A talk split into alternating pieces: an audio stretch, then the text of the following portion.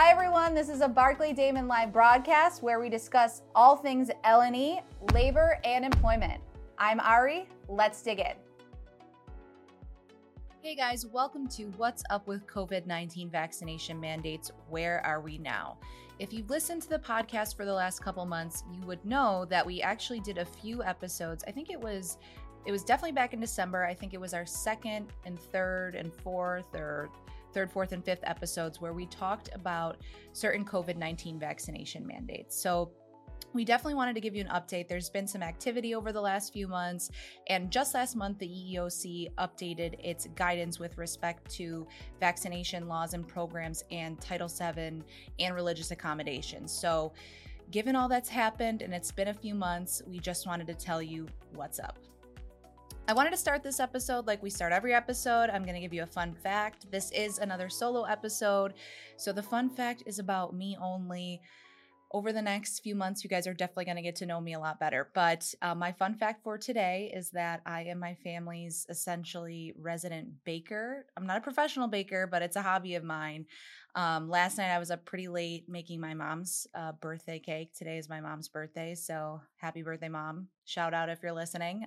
Um, and she requested an almond cake with raspberry filling and chocolate cream cheese frosting. So I try to make everything from scratch. Um, I am one of those pandemic bakers for sure. Um, and baking has definitely become a hobby of mine. I am not one of the bread making bakers that have become super experienced in the pandemic. And I just wanted to make that clear because I feel like that takes a whole other um, level of skill. So that is my fun fact about me for today. Um, I would definitely put baking as one of my hobbies.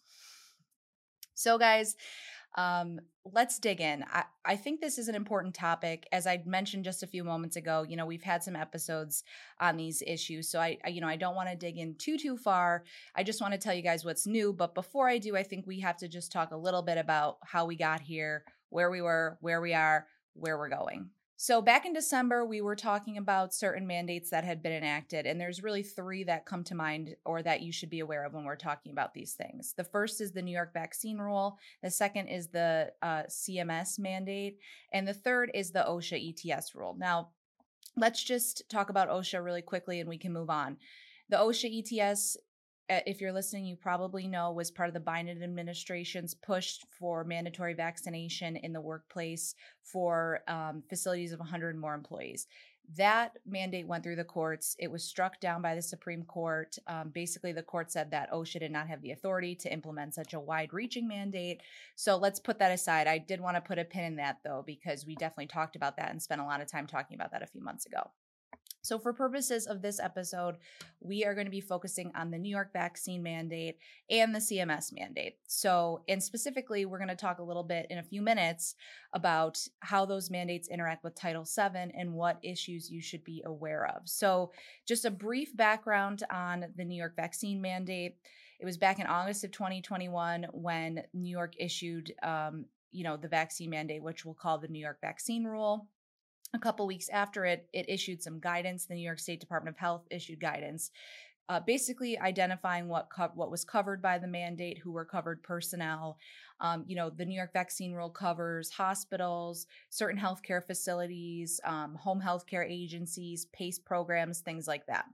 What is important to know about the New York vaccine rule, and if you're in healthcare, you probably already know this, is that that vaccine rule, while it contained an exemption for medical reasons did not contain a religious exemption or an exemption for individuals who do not want to be vaccinated due to a sincerely held religious belief. So, more on that in a moment.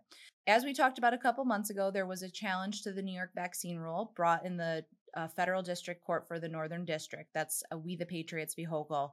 The Northern District basically said listen, this law as written is not enforceable. And the Northern District actually issued an injunction which said you could not, that the state could not enforce that piece of the rule, which did not provide for an religious exemption. And that continued to go through the courts. The New York vaccine rule run, went up to the Second Circuit. And basically, the Second Circuit overturned uh, and for our listeners, our non legal listeners, the Second Circuit is the next highest court in federal court after the Northern District Court. Um, so, you know, the state appealed to the Second Circuit, and the Second Circuit basically said, we think that this law is okay, it's enforceable. But it was important to, it's important to note what exactly the Second Circuit said. Um, the Second Circuit said it may be possible under the New York vaccine rule for an employer to accommodate not exempt employees with religious ad- objections by employing them in a manner that removes them from the mandate's definition of personnel. Such an accommodation would have the effect under the mandate of permitting employees to remain unvaccinated while employed. So, this is a really important point, and I'll explain in a few minutes why. But basically, the Second Circuit said, you know, there is not an exemption in the New York vaccine rule, and that's okay.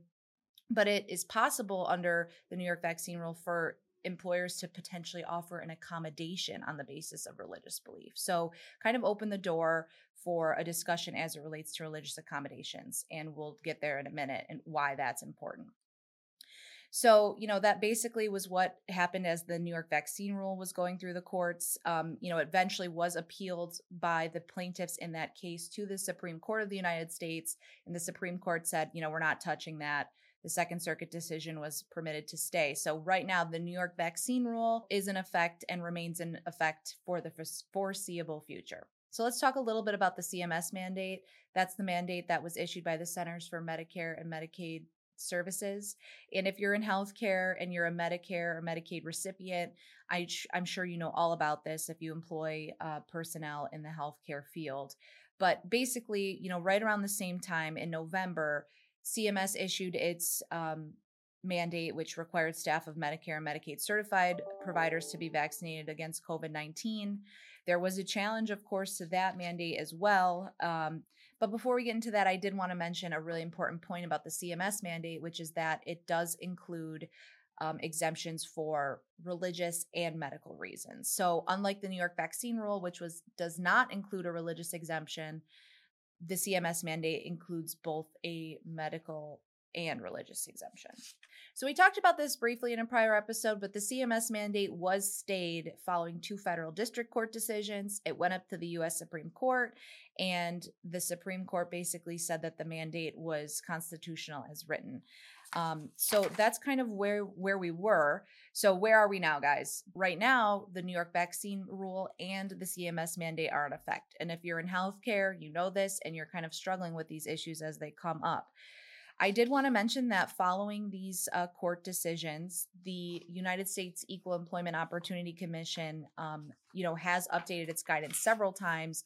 But specifically, um, last month, the EEOC updated its guidance as it relates to um, religious objections to COVID 19 vaccine requirements. So, whether you have a mandatory policy, even if you're not covered by these two mandates, or whether you are an employer who has personnel who is covered by both the New York vaccine rule and the CMS mandate, I think it's really important we go over what the EEOC has said.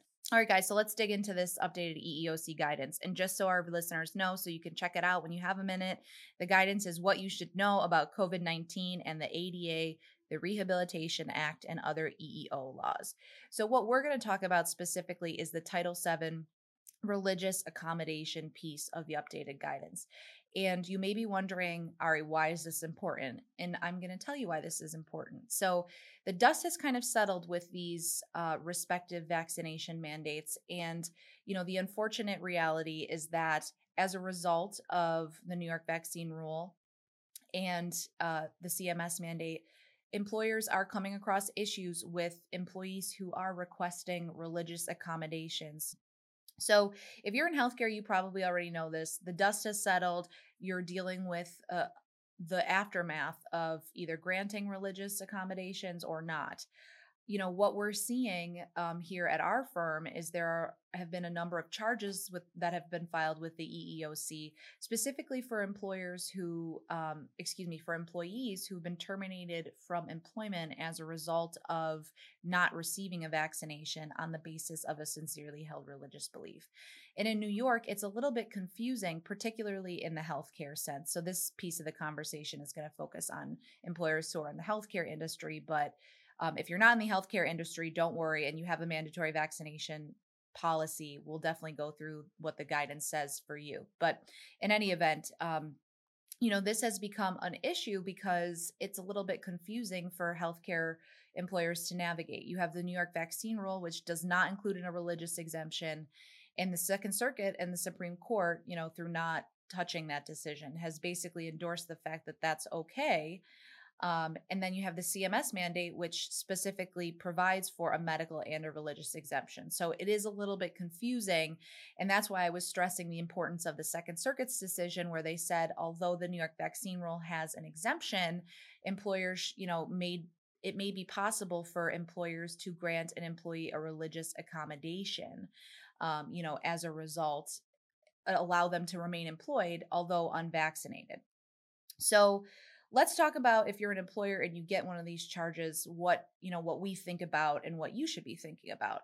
So and let's assume for purposes of this conversation that you are an employer who's in healthcare and covered by both the new york vaccine rule and the cms mandate. So you're an employer in healthcare and unfortunately you've had to terminate an employee because they cannot perform their job without interfacing directly with patients. So you're kind of at the you're at the point where you had to terminate an employee because they requested a religious exemption and there was no accommodation that could be um, afforded to them. Meaning, you know, you have a surgical nurse who really cannot uh, perform their job remotely, or you have somebody who maybe even be in administration but they're patient facing, or they they meet with patients to deal with issues, or under the New York vaccine rule, they meet with other members of staff who are patient facing and there's a risk that that employee could have you know passed covid on to either a coworker or a patient.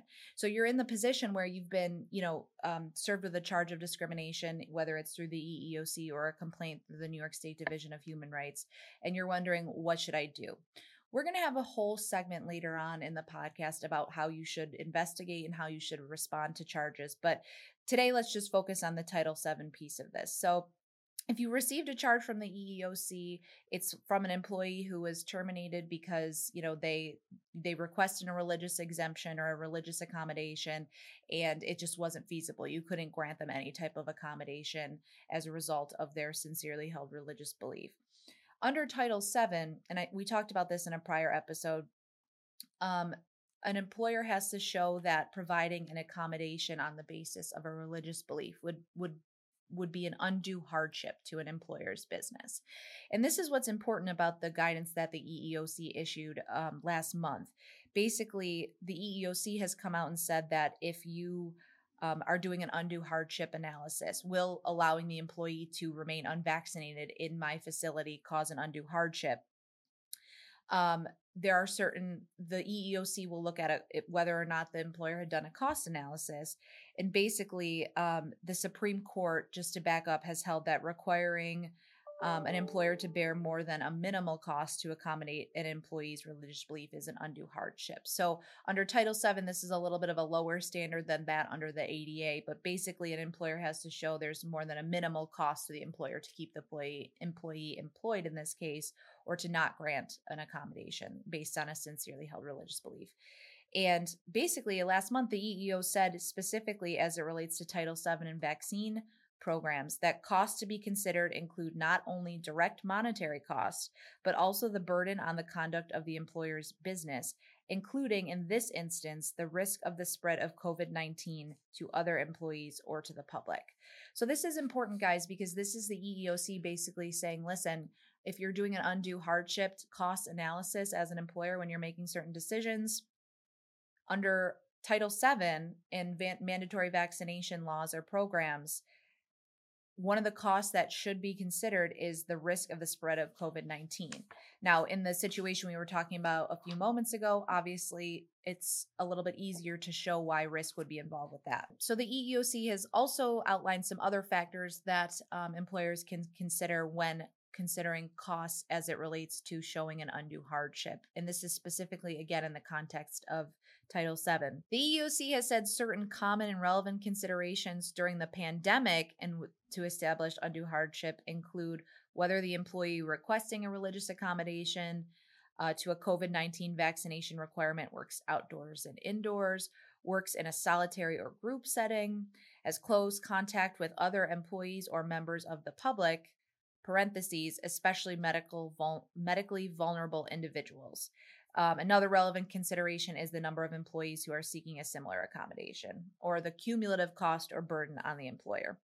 So let's talk about why that's important. So if you're an employer who's who's been, you know, who's received a charge of discrimination on the basis that an employee was terminated, you know, due to a sincerely held religious belief, and you could not grant that employee an accommodation because they were patient facing. This EEOC guidance is basically saying it is an undue burden or there are costs associated with allowing somebody in the workplace who's unvaccinated, who's patient facing, and that there is a risk of spreading COVID 19 to other employees and to those patients, especially medically vulnerable individuals.